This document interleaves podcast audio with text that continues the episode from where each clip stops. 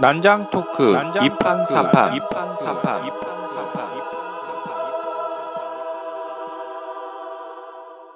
본 방송은 멀쩡한 선남 선녀들의 수상한 난장 토크 2판 4판입니다. 14회 직장인이여 떠날까 말까 바로 시작합니다. 멀쩡한 선남 선녀들의 수상한 난장 토크 2판 4판 새로운 에피소드 시작하겠습니다. 반갑습니다. 반갑습니다. 자 오늘 뭐 또 새로운 에피소드 또 준비를 또 많이 해오셨을 것 같은데 일단 제 소개부터 먼저 드리면 저는 대중문화 전반과 걸그룹에 관심이 많은 권기사입니다. 네, 반갑습니다. 반갑습니다. 안녕하세요. 오우세 씨입니다. 오우세 씨는 뭔가 끝내기에는 조금 이르고 그리고 뭔가 새로 시작하기에는 좀 너무 시간이 많이 지난 것 같은 애매한 시간인데요. 우리 인생에서도 이런 애매한 순간이 있습니다. 그 애매한 순간에 한 발짝도 앞으로 나아가 보자 하는 게 저의 오우세 씨 이름을 지은 계기입니다. 반갑습니다. 반갑습니다. 안녕하세요. 저는 홍일점이자 막내 좀 귀요미 네. 김강입니다. 혼자 웃고 계세요. 혼자. 네. 김강입니다. 반갑습니다. 네 반갑습니다.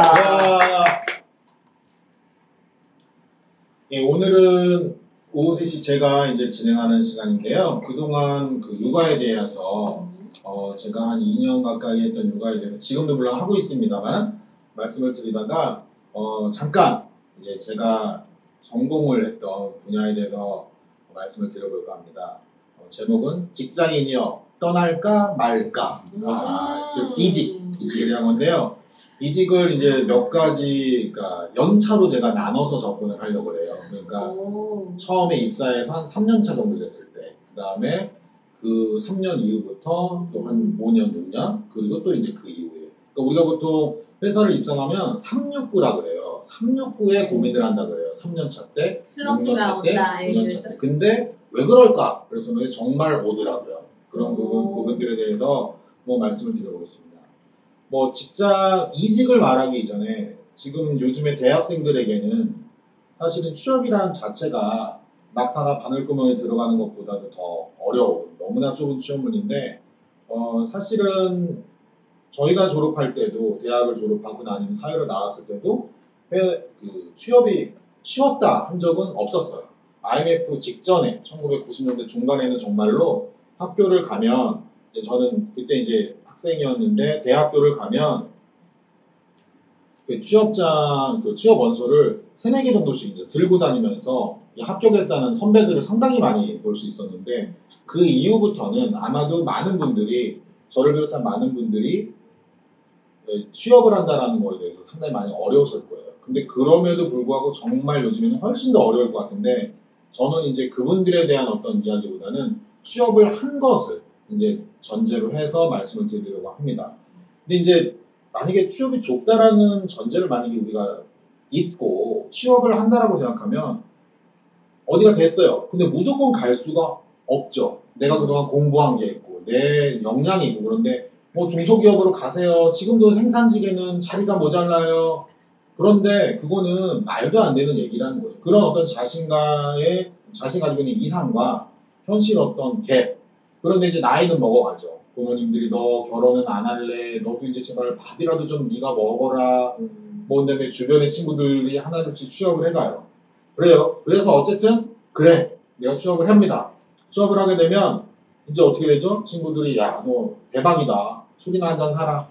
그리고 이제 보통 뭐 술을 사거나 하고 이제 그 애인들이 를 데리고 있다면 이제 애인들에게 가서 나 이제 결혼했으니까 나 취업했으니까 우리 결혼하자 음. 라든지 말하지 않아도 음. 그 애인 그 듣는 애인 입장에서는 아 이제 이 사람이 뭐 만약 남자라면 이 사람이 나에게 프로포즈를 하겠구나 네. 어떤 그런 환상을 품게 합니다. 네. 자 그래서 이제 취업을 하게 됩니다. 취업을 하면은 이전에 보이는 것과 음.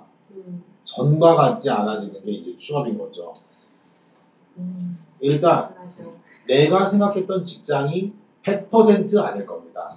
특히 텔레비전 드라마에서 보이는 삐까뻔쩍한 대리석과 아. 깨끗하게 누군가 항상 정리해주는 음. 책상과 아주 최신식의 어떤 그 전자기기들 음. 그 다음에 정말로 뭐 남자분들이면 쭉쭉 빵빵한 여사원들, 남자분 여자분들이면은 정말 근육질의 남자들, 잘생긴 실장님. 실장님. 어, 실장님. 항상 머리에 뭐 윤기 흐르고 정말 트렌드 되는 옷을 차려입은 그런 직장을 다니시는 직장인은 없다. 응, 없다. 경영 2세나 3세면 모르겠다. 음. 근데 없다라고 말씀을 드립니다.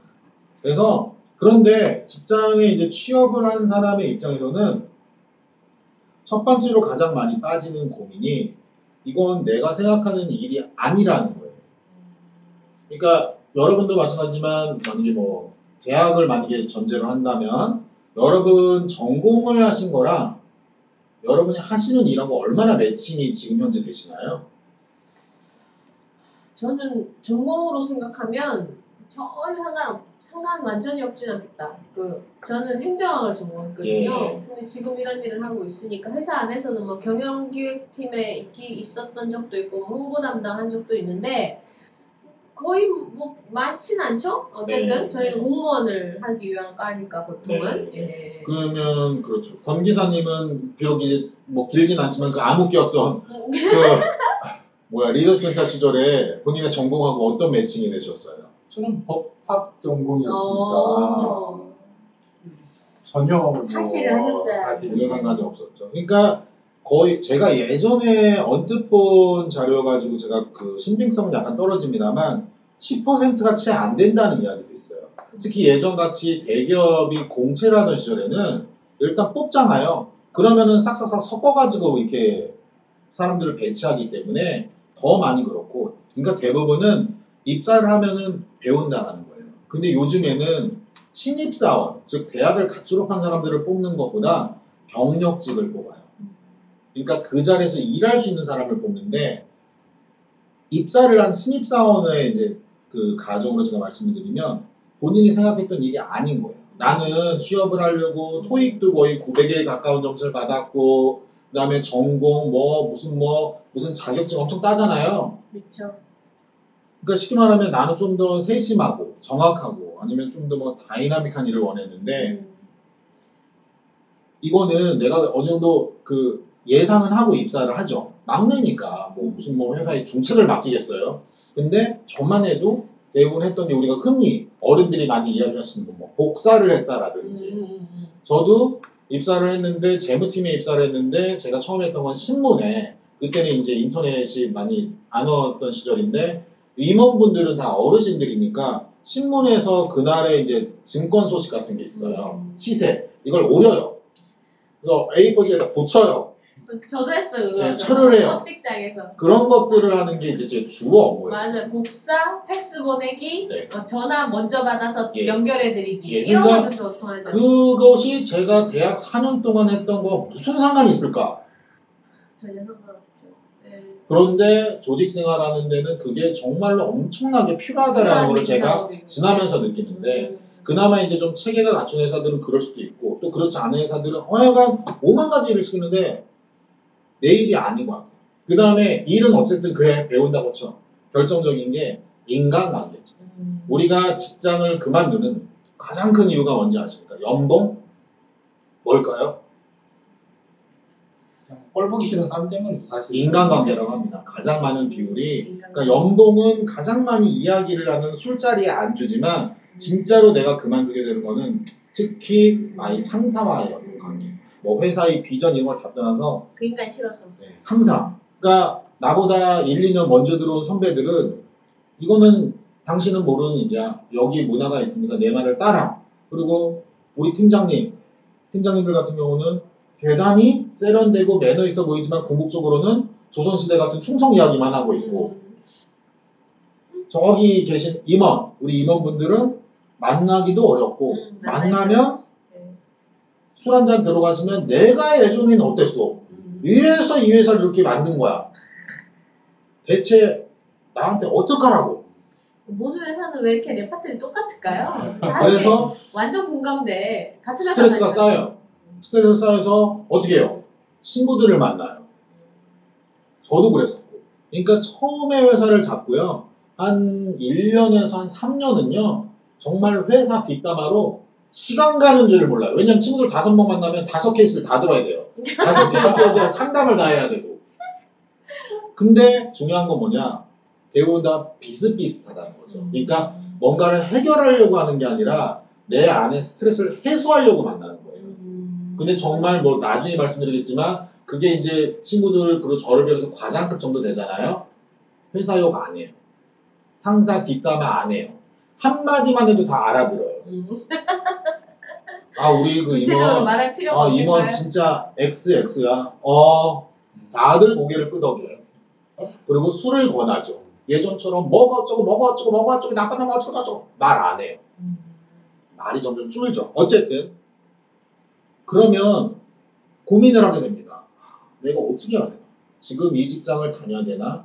그러면서 아 내가 아니 입사한 지 6개월 됐다. 이걸 어떻게 해야 되지? 6개월 입사한 지 6개월이면 여러분 신입인가요? 경력인가요?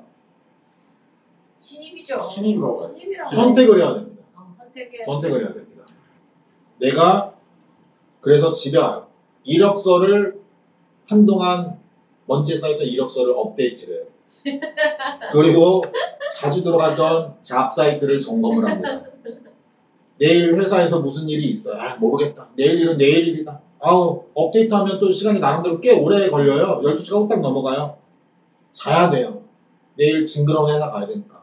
아, 진짜 회사 가기 싫다.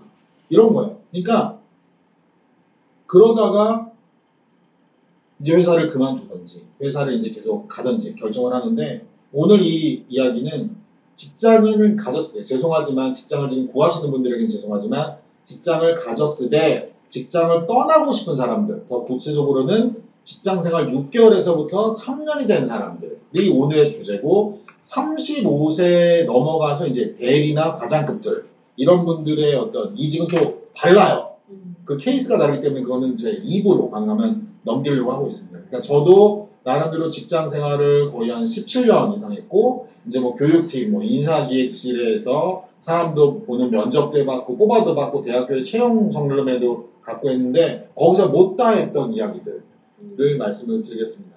자, 이제 제가 말씀드렸지만 우리 6개월에서 만약에 이제 3년 차 정도 된 사람이면 아까 말씀드린 것처럼 아 내가 이러려고 공부했나? 그런데 그만두자니 요즘처럼 취업이 음, 어렵다는데 안 내가 되니까. 그래야 되나? 그리고 이제 잡사이트를 보면 현실적으로 그렇게 생각을 합니다. 아 내가 6개월이면 선택을 해야 되는데 나무 내가 들어온 회사보다 더 좋은 데면 신입으로 갈 수도 있지만 자 여기서 1년이 넘어가잖아요. 1년이 넘어가면 신입으로 갈기가 되게 애매해요. 왜냐하면 내 친구들이 내 선배가 되어 있을 가능성이 높아요. 음. 그리고 아주 현실적으로 사람 심리가 우리가 대기업, 뭐 중견기업, 중소기업 이렇게 있잖아요. 대부분이 중소기업에 있는 사람은 중견기업으로 가고 싶고 중견기업에 있는 사람은 대기업으로 가고 싶지 나랑 맞지 않는다고 해서 난 대기업인데 중견기업에 지원하고 중견기업 중소기업으로 지원하는 경우는 이 시기에는 거의 없습니다. 없네요. 네. 이 시기에는 거의 없어요. 그거는 next step에서 이루어지는 거예요. 없어요. 이때는 무조건 나는 내 경력을 올려서 쉽게 말해서 몸값을 올려야 되는 거예요. 그렇기 때문에 안 가려고 해요. 그렇기 때문에 어려워지는 거예요. 그러면 저희가 이제 제가 회사에 있을 때도 그만둡니다. 1년 미만은. 무조건 잡습니다. 그러니까 인사팀 그 직책을 떠나서 인생을 몇, 몇 년이라도 더 산 선배 입장에서 잡아요. 왜 그러냐? 6개월은 그러면 여기 와서 배운 걸 또 다른 회사에 간다 그래도 똑같이 해야 되는 거예요. 그리고 아무도 알려주지 않는 비밀 한 가지를 말씀드리면은 많은 인사팀은 현재 직장을 안 가지고 있잖아요. 그러면 안 봅니다 그 이력서. 저 같은 경우는 현재 직장을 그만뒀잖아요. 오늘이 2015년 6월이잖아요. 그럼 현재 재직 중이 아닌 이력서는 아예 검토를 안 했습니다. 그거는 법에 저촉되지 않아요. 저희 내부의 기준이기 때문에 안 뽑아요. 근데 상당히 많이 있어요. 왜냐? 회사 입장에서도 너무나 많은 그런 이력서를 보기 때문에 그리고 너무나 많이 공을 들여서 뽑는데 너무나 저희들 입장에서 보면은 실무자들 입장에서 보면은 너무나 쉽게 그만둬 버려요. 6개월 만에 인력이 빠져나가는 거는 들어가가지고 교육 다 시켜놨어. 이제 회사 분위기 좀 익혔어. 이제 업무 조금 이제 해보려고 하는데 그만두는 거예요.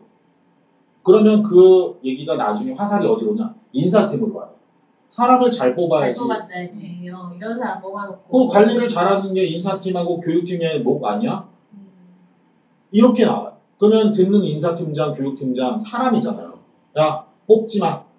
이렇게 되는 거예요. 그러니까 내가 내가 오늘 한 나비 효과라고도 말씀드릴 수 있는데 내가 오늘 한 이 퇴사가 나의 다른 선의의 친구들이 입사를 못하게 되는 거예요. 아 맞네요. 경제적으로도 여러, 여러 가지 영향이 있지만 그래서 신입사원을 안 뽑는 것도 사실은 없지 않아요. 아주 작은 이유긴 하지만. 그렇기 때문에 무조건 1년은 버티라고 합니다. 그래서 무조건 1년은 버텨서 다른 회사 지원할 때 경력으로 1년이라도 쓰라고 그래요. 그럼 거기 면접에 가서 그 회사에서 아 1년은 저희 인정 못합니다. 그럼 그 회사하고의 문제예요. 음. 근데 면접까지는 가야 될 거 아니에요. 음. 요즘에는 대부분이 그 구직을 해보시는 분들 대부분 알겠지만 거의 7, 80%가 경력을 뽑아요. 경력이라고 하면 2년 정도예요. 그러니까 1년도 사실은 안 돼. 근데 1년도 일단 드리는 밀 수 있어요. 제출은 해야 될 거 아니에요. 6개월이면 신입으로밖에 못 쓰는데 6개월 전에 본인이 고생했던 걸 생각을 해보세요. 또다시 그거는 안 돼요. 그리고 대부분이 직장을 딱 처음 잡으면 일단은 내가 돈을 정기적으로 벌게 됐잖아요. 음. 자연스럽게 씀씀이가 커져요. 정장이라도 한 벌 사야죠. 그 다음에 이제 월급쟁이가 되니까 이제 생색을 내야 되잖아요. 그러니까 사람 구실을 우리가 보통 한다고 그러죠. 뭐 부모님 용돈을 드린다든지 아니면은 뭐 적금을 든다든지 친구한테 술 같은 거 술을 사야 된다든지 여자친구 남자친구 뭘 먹여줘야 된다든지 아니면 내가 그동안 학자금 어, 학자금 상환해야 된다든지 쉬운 문제가 아니에요. 완전 현실을 와닿는 말씀 그래, 해주세요. 그래서 사람들이 고민을 해요. 고만들 고민을 하면서 아 그런데도 나는 못 견디겠어. 그거는 아니라는 거예요. 정말로 내가 만약에 6개월인데 그만둬야 된다면 저는 어떤 경우에 그만둬야 된다면 정말로 내가 너무너무 하고 싶었던 게 있어. 내가 진짜 우동집에서 우동을 만들고 싶거나 정말로 세계 배낭여행을 가고 싶거나 아니면 정말로 나의 상사가 누구한테 말할 수 없는 어떤 비도덕적인 뭐 가령 성희롱이라든지 음. 뭐 말도 안 되는 것들이 있다. 당장 그만둬야지만 될 수밖에 없는 경우가 아니라 나의 고민으로 비롯된 거라면 조금은 버텨라. 라는 게 저의 정말 이건 절대적인 얘기입니다. 그래서 무조건 1년을 버텨라. 그리고 만약에 아 나는 그게 싫다. 나는 제가 이제 저도 그랬던 경우가 있는데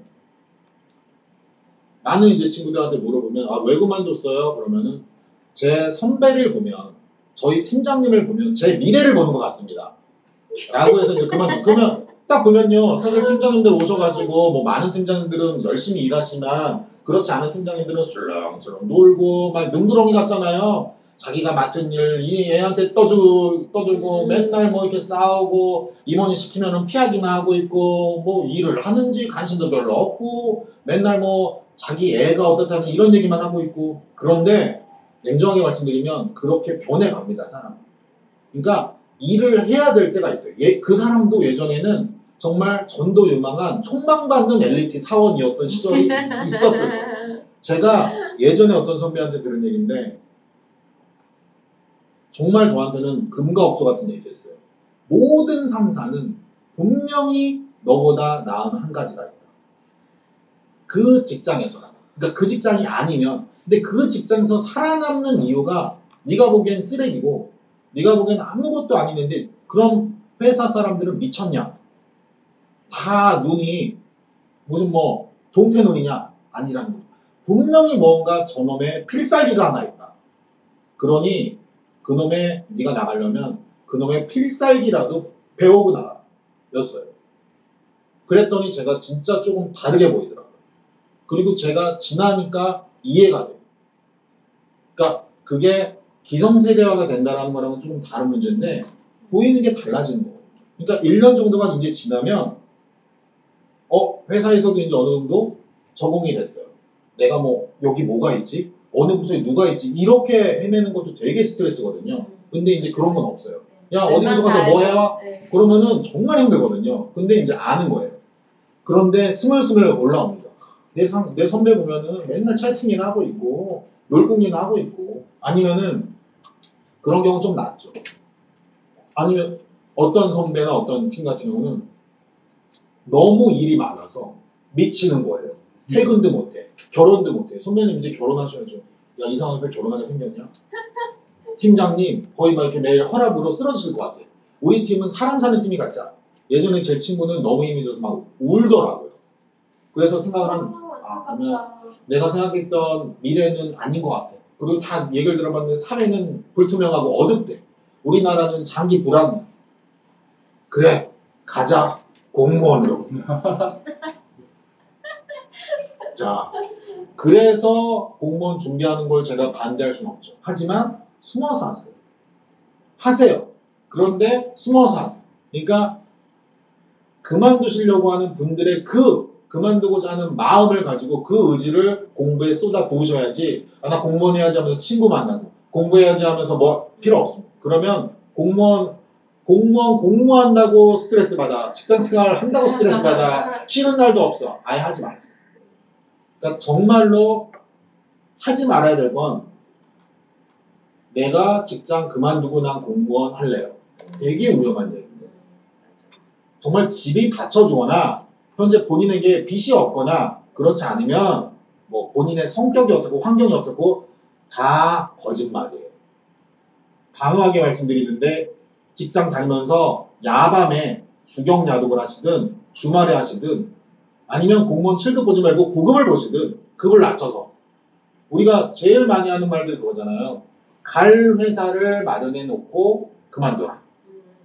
그거는 근데 저는 아주 맞는 것 같아요. 건강이나 어떤 그런 문제 때문에 그러지 않는 경우에 왜냐하면 아까 서두에 말씀드렸지만 보는 사람들 입장에서 이력서를 보는 사람들 입장에서 직장에 다니고 있다라는 거는 어이없지만 경쟁력이 있다라는 걸로 해석해요. 아 맞아요. 어느가 어딘가에서 일을 하고 있으니까. 누군가가 이 사람을 네, 필요로 하고 있다. 필요로 하고 있으니까. 얘는 어떠한 부당한 대우를 받았느냐는 중요하지 않아요. 음, 이 사람이 입사하기 전에 어, 왜 그만뒀지? 일단 거기서부터 왜 그만뒀지를 좋게 생각하는 사람은 없어요. 근데 그 사람이 면접 장소에 와야지 얘기를 들어볼 거 아니에요. 왜 그만뒀어요? 음, 음. 자기 소개서 막 쓰잖아요. 저의 성장 배경 어쩌고 읽어보시는 사전에 읽어보는 사람이 몇 명이나 있을 것 같아요. 뭔가요? 거의 없어요. 인사 담당자시니까 이런 얘기를 많이 물어봐요. 저는 정말 예의상 훑어봅니다. 그리고 대부분이 그런데 면접은 어떻게 들어가냐? 보통 회사에는 1차 면접을 그 사람을 쓸 부서에서. 부서의 팀장과 아. 인사팀장이 들어가요. 어 맞아 맞아 보통. 그러면 인사팀장 같은 경우는 그거를 꼼꼼히 볼까요? 인사팀장은 하루에 다섯 건의 면접이 잡혀있어요, 보통. 자기 업무도 해야 되고. 그러면 면접 장소에 들어가기 직전에 보는 경우도 많아요. 그리고 가서 질문을 하기 위한 용도로 그걸 보는 거예요. 근데 인사팀장은 수백 번의 그걸 면접을 진행하니까 음. 대충 노하우가 있는 거예요. 딱 봐도 아는 거지. 아는 거예요. 음. 근데 그걸로 자기를 알, 그, 정말 그리고 이, 저는 진짜 좀 약간 어이가 없는 게, 너무나 취업이 어려운 시절이라 그러잖아요. 아니, A라는 회사에 원서를 냈는데, 제가 B회사에 입사한다면, 많아요. 그게 그 control C control V에서 그런 거야. 저는 정말, 제가 장담하는데, 그래서 입사한 경우는 한 번도 없다고 제가 100% 말합니다. 떨어지죠. 저는 아, 교육할 때 많이 얘기해요. 아예 입사 원서부터도 이제 어느 기업 음. 기, 기업 이름이 안 고쳐갖고 네. 이제 아무데나 이게 어, 여러 군데 쓰는 거 여러 군데 확 내놓고 그러니까 그런 그런 못 자세로. 면접에 왔어요. 저희들의 실수죠. 면접까지 오게 한 실수. 음, 면접 죽여버려. 와가지고 막 정말 뭐 최선을 다했다 어쩌면 정말 속에서 느글느글 거려요. 말도 안 되는 얘기. 그러니까 기본적으로 회사는 네. 아무리 취업이 어렵고 하지만 궁극적으로 뽑는 사람은 어떤 사람이냐면요. 정말로 어떤 필요에 의해서 전문적인 기술이 필요하잖아요. 제가 장담하는데 경력 1, 2년 차에 전문적인 기술을 바라는 포지션은 없습니다. 음. 헤드헌터 통해서 최소화 과장급 이상 뽑습니다. 비싼 돈 내고. 그래서 오자마자 쓰고요. 1, 2년 차, 3년 차 되는 사람까지는요. 뭘 보냐? 성실성. 성실성. 그래서 이력서에 이게 없으면 안, 안타깝지만 안 보는 거예요. 그러니까 직장을 다니고 있어서 이직을 하셔야 되고 음. 직장을 다니고 있으면서 공무원 준비도 하셔야 돼요. 공무원 합격한다는 보장 없잖아요. 제가 장시 장기 고시생의 입장을 경험해봐서 아는 건데. 네. 이게 신림동에 가면 지금 막 사법시험이 없어지면서 이제 거의 붕괴가 됐지만 신림동에 가면 고수들이 있어요. 그러니까 10년 아. 10년 장수생들. 아, 아 얼마나 힘들까. 10년 이상. 네. 근데 이 사람들은 물으면 다 알- 알줘요. 다 알고 있어요. 어, 이거, 이거 궁금해요라고 물으면 막 쫙 설명 다 해줘요. 하지만 시험에 떨어져요. 왜 그럴까요? 그게 왜냐하면 시험 범위가 너무 광범위하기 때문에 이거를 합격하는 사람은 단기간에 집중적으로 그 많은 내용을 빨리 훑어보고 쓸 수 있는 사람이 되는 거지. 음. 이제 장 고시 생활이 자- 공부 기간이 길어지면 집중력이 그만큼 부족하기 때문에 자기가 알고 있는 분야, 자기가 관심 있는 분야만 그나마 눈에 들어오고 음. 계속 새로운 내용을 계속 눈에 받기가 정말 쉽지가 않게 되는 거예요. 네, 저도 저도 그 어느 노량진에 나온 얘기 들어보니까 대체로 공부한 학생들이 2년 반에서 3년 내에 합격하지 않으면 그 이후에는 힘들다고 하더라고요. 그 네. 얘기를 들었어요. 제 네. 남동생도 실제로 2년 공부해서 합격했거든요. 제 남동생 공부. 집중하기가 힘들어져요. 왜냐면 책을 봐도 이미 아는 내용 같으니까 집중 못하는 맞아요, 거예요. 맞아요. 그럴 것 같아요. 그리고 이 회사 안에 있을 때 취업해야 된다는 거에 100% 공감하는 게 나와 있으니까 나와서 이 뭐 좀 이렇게 많이들 생각하시는 게 일단 그만두고 좀 쉬어야겠어. 아, 정말 안 좀, 좀. 쉬고 좀 쉬고 나서 이제 천천히 알아볼 거야 이렇게 하는데 막상 쉬는 것도 잘 안 될 뿐더러 자꾸 그냥 현실에 타협하게 돼서 네. 내가 원래 원하는 수준과 기준이 아닌데도 그냥 가게 되더라고요. 네. 마음이 그 정파니까 네, 네. 현실과 타협하게 되더라고요. 그래서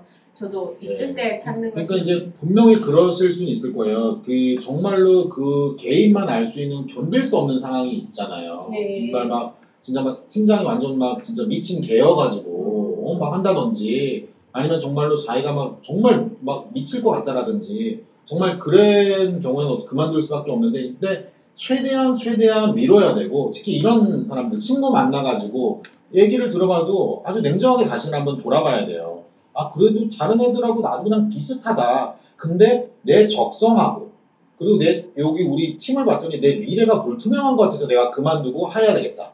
제가 말씀드리지만 학교를 졸업하고 나면 여러분의 학벌과 여러분의 학점은 아무 의미도 없어요. 그러니까 그런 사람들도 있어요. 저도 정말 직장을 많이 옮긴 케이스인데 뭐 6개월마다 회사를 옮겨가는 사람들이 있어요. 근데 그 사람들이 대부분 이제 과장급 정도 되면 정착을 해요. 왜냐면 본인들이 아는 거예요. 정말 좋은 대학을 나와서 이름만 들으면 다 아는 직장을 한 세네 군데 거친 분이 계시는데 그분이 과장급 정도 되더니 정착을 하는데 이름도 없는 회사에 정착을 하더라고요. 또 왜? 그랬더니 이제는 알겠어요. 근데 여기는 사람 안 자르고 오래 간대요. 그러니까 안 거예요. 그러니까 그 사람은 우리 많은 우리가 좋은 대학 들어가면 좋잖아요. 그러니까 이름 다 아는 좋은 기업 들어가면 얼마나 좋아요. 부모님들도 아, 우리 아들 삼성 다녀요. 그럼 설명 안 해도 되잖아요. 근데 우리 아들이 무슨 어디 중견기업 이름도 잘 알 수 없는 데에서 무슨 뭐 회사의 전략을 짠데 아무도 관심 없거든요. 그런데 지금 6개월에서 3년 차 될 때에는 일단은 내가 어떤 식으로든 들어갔잖아요. 그러면 경력을 쌓아야 돼요.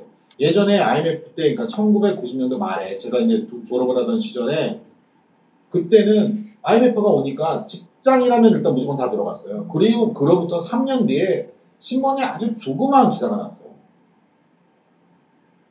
사람들의 이직률이 높아진 거예요. 그 이유를 알고 봤더니 처음에 이유도 없이 막 알고 들어가 버린 거예요. 그랬는데 이제 다 2, 3년 차 되고 나온 거죠.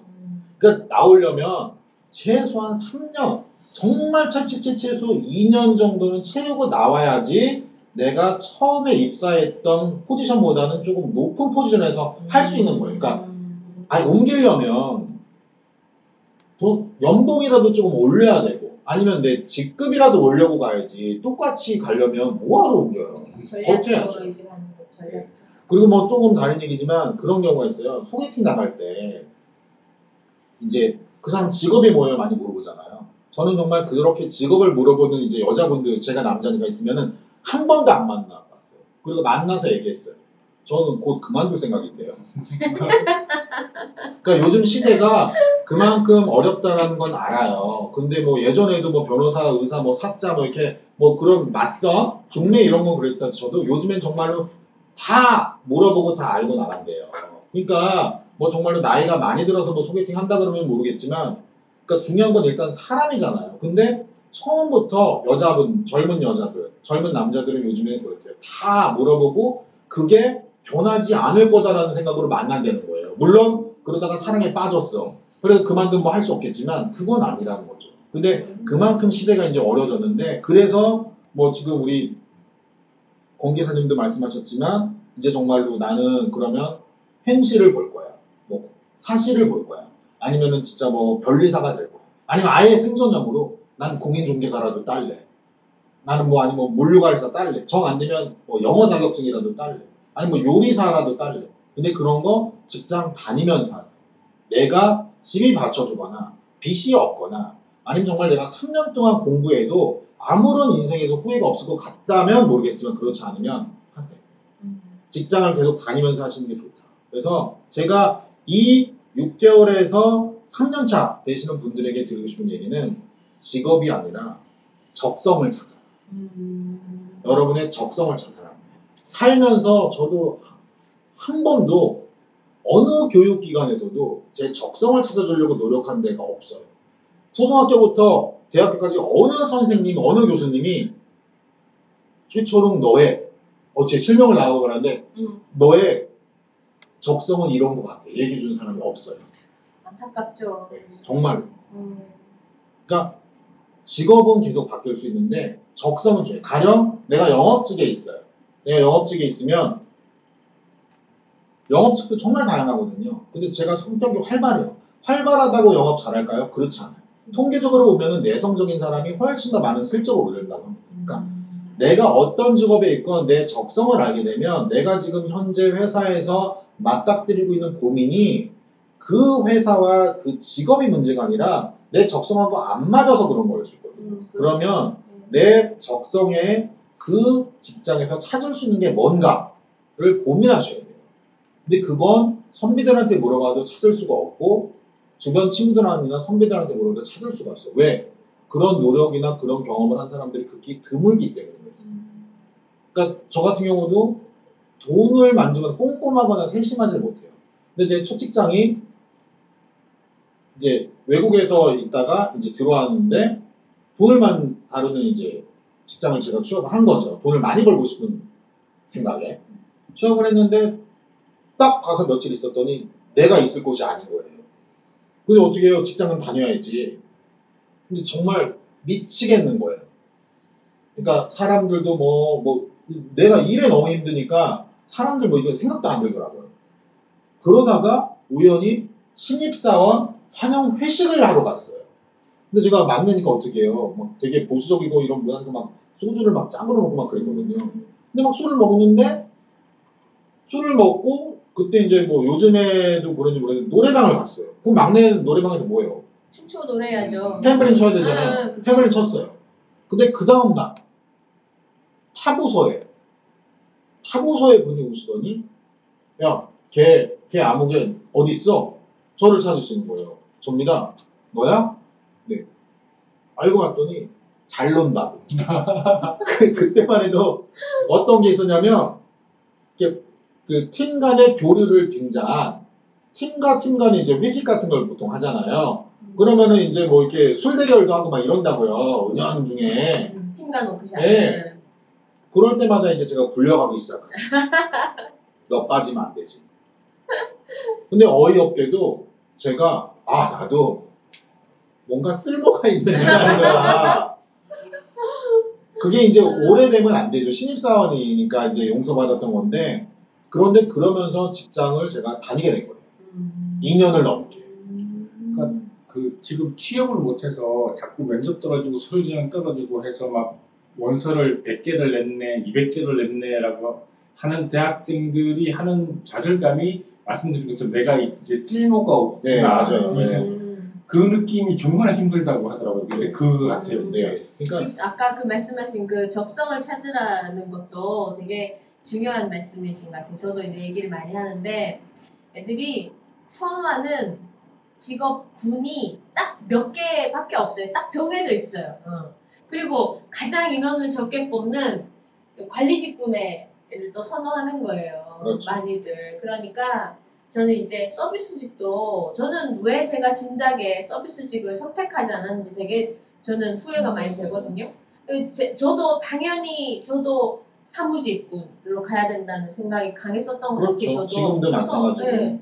그래서 첫 직장을 그런 데를 가기 위해서 너무 노력하고 했죠. 저도 IMF 터진해 4학년이었어가지고 되게 고생했었거든요. 취업 안 돼서. 근데 그것만 고집하니까 갈 곳이 없는 거예요. 근데 지금 생각해보면 저는 서비스 직군이 잘 맞는 성향이거든요. 네. 사람들 만나고. 그러면은 그 그냥 비교적 쉽게 입사했을 거고 이런 성향으로 제가 예상해 보건데 조금만 이렇게 교육받고 해서 했으면 저는 금방 그 내부적으로 네. 빨리 성장했을 거라는 생각이 드는 거예요. 그럼 네. 지금보다도 훨씬 나을 거라는 생각이 드는 거거든요. 네. 그러니까 그래서 폭을 좀 넓혀줘야 될 것 같은 예. 그러니까 제가 그 지금 진로 적성 검사 관련된 것도 이제 그 마케팅을 하고 있는데 요즘에 이제 프리랜서로서 그런 걸 하고 있는데 제가 이제 고등학교도 가고 근데 대학교도 가고 고등학교도 가는데 진짜 안타까운 게 예전에 저희가 학교 다닐 때랑 바뀐 게 하나도 없어요. 응, 응, 그 어떤 하나도 검사 하잖아요?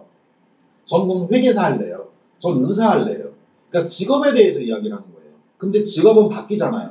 그리고 우리가 매년 뭐 나오잖아요. 유- 유망 직업, 뭐 없어질 음. 직업, 뭐 앞으로 뭐 10년 내에 유행할 직업. 그럼 사람들은 또 우르르 걸로 간다고요. 뭐 우리가 아무리 뭐 상식적으로 IT가 발전할 거라는 생각은 하고 있고 근데 중요한 건 내가 행복하냐고. 그러니까 많은 사람들이 직장을 잡는 그 순간 이제 그때부터는 정말 어른이잖아요. 성인으로 되어갔기 때문에 네. 본인 해결해야 된다는 생각들이 더 많아요. 어른들도 그걸 요구를 하시고. 근데 중요한 거는 그럴 때일수록 내 직업이 아니라 적성을 생각해야 돼요.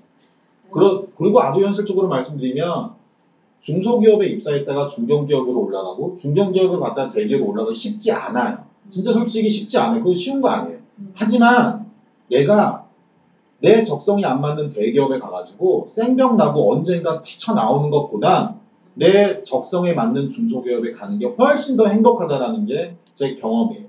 요즘에 많이 좋아지고 그래서 네. 중소기업도 보니까 대우도 되게 좋아지고 복지 같은 거 웬만하면 다 적용하려고 하고 있고 아무래도 좀 부족한 건 없을 수, 이- 없지 않아 있을 수도 있지만 되게 좋아지고 그리고 우리나라에서 가장 일하고 싶은 가장 들어가고 싶은 회사 몇 년 전에 했을 때 그 중소기업이 1, 1등 했잖아요. 네, 그런 데도 그 회사 많이 이름이 있고. 생각이 안 난다. 근데 우리나라의 문제점은 뭐냐면 이 중, 뭐 중소기업이든 중견기업이든 간에 대기업 그늘 안에서 그렇죠, 다 있는 그렇죠. 기업이다 보니까 다들 그 대기업의 쥐어짜기에서 벗어날 수가 없고 아 갑질 갑질. 네, 그래서 음. 이제 그 중소기업일수록 처우나 이런 것도 복지라든 것이 음. 높아질 수가 없는 구조? 네, 그 때문에 우리나라가 되게 그러니까 또 대기업만 가려고 하고 그렇죠. 왜 그, 그러니까 아, 구조가 그 문제야. 대기업 위주의 지금 경제 판도 자체가 네. 계속 그러니까 이제 문제가 한 가지는 말씀을 확실히 드릴 수 있는 게 이제는 대기업이라 하더라도 예전처럼 우리가 고용 연장이라는 여- 걸로 보면 안전하지 않다. 음. 그쵸. 정말 제가 저도 마찬가지였고. 제가 만나는 많은 사람들 그 직장인 처음에 직장을 잡는 사람들이 우러러보는 팀장님 부장급들의 대부분이 이제 언제 잘릴지 몰라서 솔직히 말해서 되게 고민한 그렇기 때문에 그러니까. 제가 계속적으로 얘기하는 건 나의 적성을 찾아서 그 적성에 맞게 내 적성이 난 안정지향적이다. 음. 그러면은 뭐 공사를 간다든지 공무원이 방법이 있어요. 그리고 요즘에는 또그 많은 어떤 그 정부 출연 기관이나 그런 기관들이 지방으로도 내려가고 있잖아요 음, 많이 내려가죠. 정말로 내가 그런 안정적으로 한다면 지방에 내려가서 살 수도 있는 부분이고 내가 아직 결혼 안 했다든지 하면 어려운 게 전혀 아니거든요. 교통도 많이 발전하고 있고 그리고 조금 더 시야를 넓혔으면 하는 게 내 적성에 맞는 일을 찾는다 그러면 대한민국이 아니라 세계로 나갈 수 있다는. 그렇죠. 글로벌. 글로벌. 이제는 글로벌 지금은 시장. 이게 어떻게 보면은 누구나 갈 수 있는 되게 열려 있는 시장이지 예전에 뭐 무역을 하는 사람만 아니면 해외 영업을 하는 사람만 가는 시장이 아니다라는 거예요. 맞아요. 내가 근데 영어가 부족해서 못한다? 그럼 영어를 배우면 되죠. 결국 본인이 할 나름인 것 같아요. 네, 그러니까 본인인데 본인이. 무언가를 해야 되는 건데 여러 가지 사회적인 어떤 음. 상황 안 좋아요. 음. 근데 다른 나라에서 태어날 걸 다음 생에선 태어났으면 좋겠는데 지금 내가 대한민국에서 태어났잖아. 내 중소기업에 들어갈 수밖에 없어. 그럼 어떻게? 해? 내가 회사를 그만두고 뭐 공무원을 보든 고시를 본다는 심정으로 영어를 공부하면 진짜 네이티브보다 잘할 거예요. 그리고 네이티브보다 잘할 필요도 없잖아요. 의사소통만 하면 되는데. 그러니까 그런 식으로 내 적성을 찾는 게 중요한데 음. 직장 생활하는 거의 맹점은 사람이 생각하지 못하게 만들어요. 음.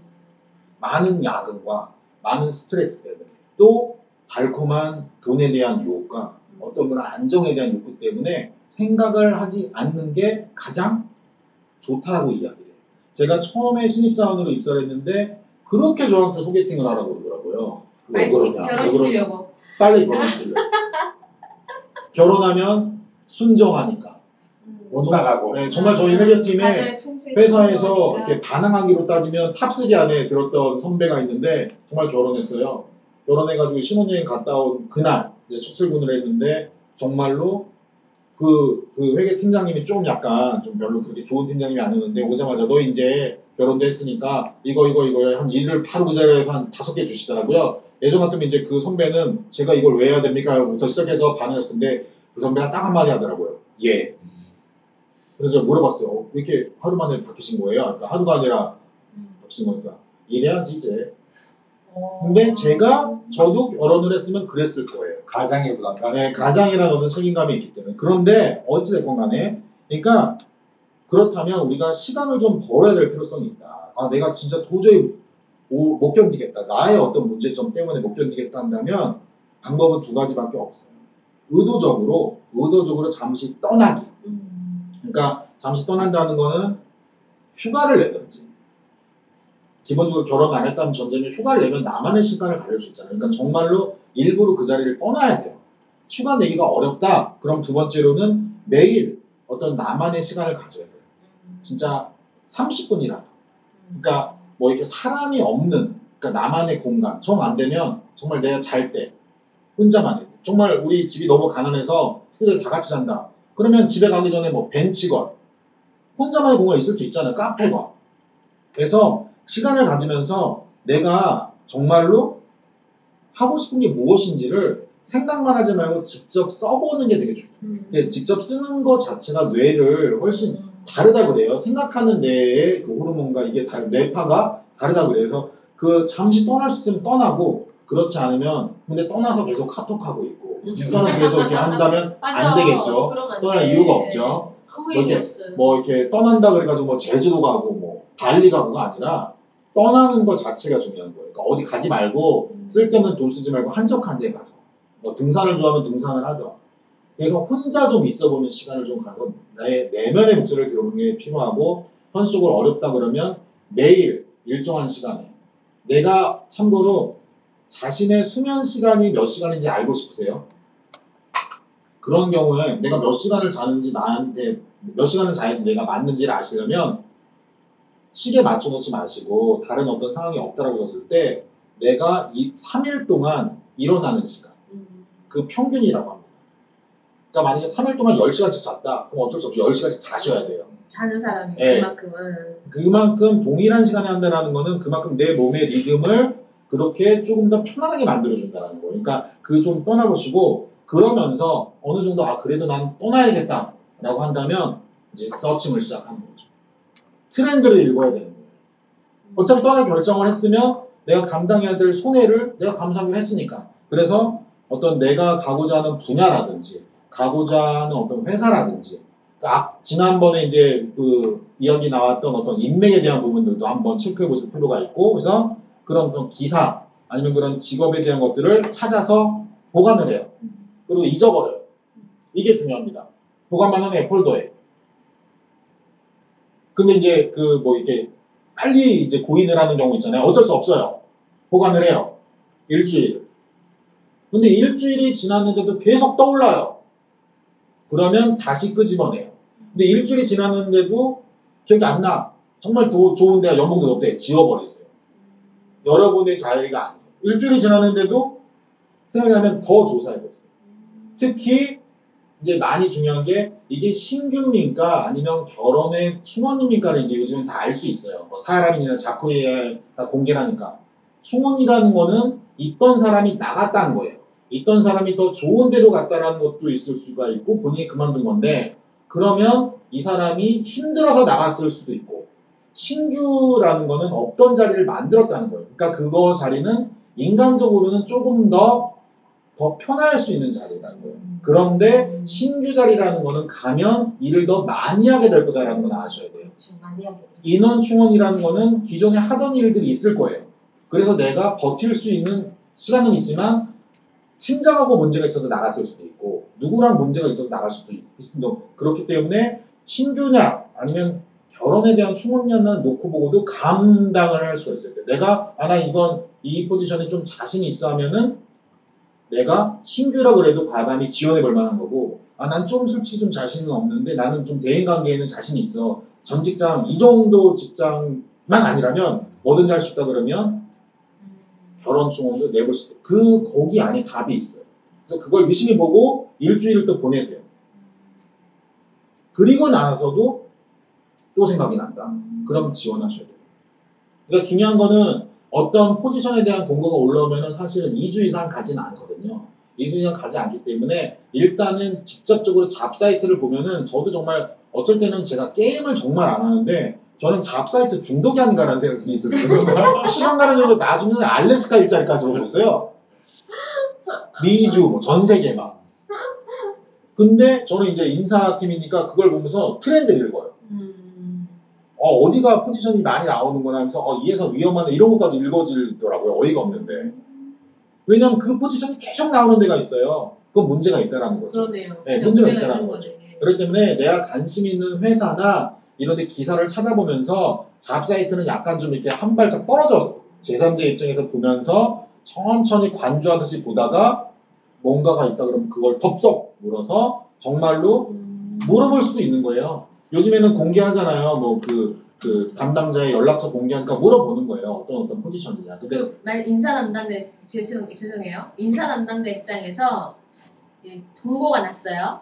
그럼 이제 전화해서 이그 입사 지원할 사람이 막 이렇게 많이 물어봐요. 그럼 그 사람에 대한 이미지가 어때요? 그러니까 전화 오는 경우가 진짜 있는데 전화 오는 경우에는 그 최소한 질문 한세 가지 이상 하시면 안 돼요. 음.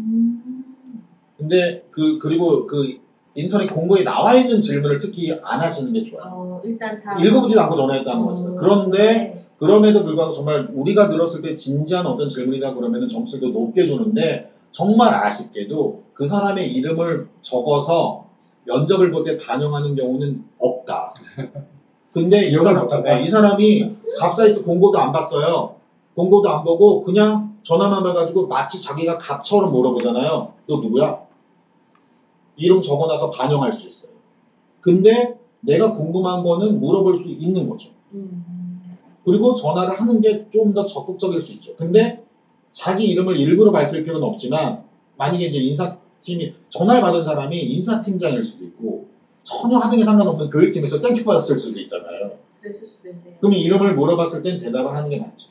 근데 웬만한 배, 그 뭐랄까 왜냐하면 그분은 직원이기 이전에 한 명의 고객이잖아요. 저와 저희들한테는 그렇기 때문에 저희도 함부로는 못 돼요. 음. 하지만 이게 뭐 어떤 그런 성실성에 대해서 적극성에 대해서는 점수를 주되 그게 뭐 면접에 반영되고 그런 경우는 거의 없다. 거의 없다. 네, 왜냐하면 그 포지션만 놓고 막 기다리는 전문직이다 그러면 모르겠는데 지금은 3, 6개월에서 3년 차 사람들이니까 한 가지 정확하게 마지막으로 말씀드릴게요.